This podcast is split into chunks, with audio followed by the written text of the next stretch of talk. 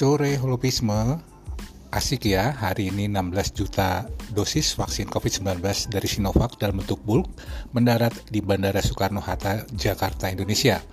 Vaksin yang dibawa dengan 9 end container ini selanjutnya akan dibawa ke Bio Farma di Bandung dengan menggunakan 3 unit truk untuk selanjutnya diracik sesuai dengan kebutuhan dan dosis yang ada.